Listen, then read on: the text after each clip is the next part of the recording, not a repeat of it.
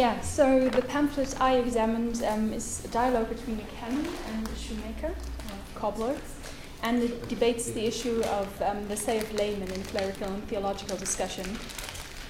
It was written during the early years of the Reformation, in 1524, by Hans Sachs, the famous poet and shoemaker from Nuremberg. He was an extremely productive writer, composing more than 6,000 works in his life. It was common during the Reformation for craftsmen to engage in the public discourse and become writers, but Sachs was by, by far the most popular and well known. He wrote four reformatory dialogues. The first is the one that I was looking at. It was extremely successful and very famous. In 1524 alone, it was um, reprinted in 11 different editions and translated not only into Dutch but also into English. Um, when I first engaged with Hans Sachs and his reformatory texts, I thought it would be very refreshing maybe to try a different approach. So, especially in the light of um, the advance of digital humanities um, and how the digital dimension can enhance one's project, I decided to start a blog called Hans Sachs in Oxford uh, to present a number of his texts, and um, which are held either by the Bodleian Library or the Taylorian.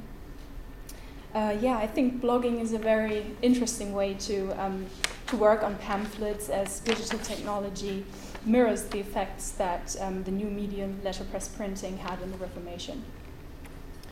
Like the dialogue, um, the blog depicts a process, in the case of the pamphlet, of opinion making for the blog of finding results. So this next slide, yeah, shows one of my entries on the pamphlets, which I called Spot the Difference. It shows a detail of the woodcut from the Taylorian on the left and one of the editions from Bodleian on the right. And um, well, you will probably instantly detect some differences. Most striking is perhaps the rather long and sharp nose in the left woodcut. So it was a common practice for designers to trace existing woodcuts using thin sandwich paper and then transferring it. It can be assumed that these reproduced woodcuts were not refined, since reprints were mainly expected to be cheap and quickly available, while looking as alike as possible. A longer and coarser nose is therefore an indication that this woodcut was a later copy made from an older woodcut. Yeah, if you want more information, please look at my blog.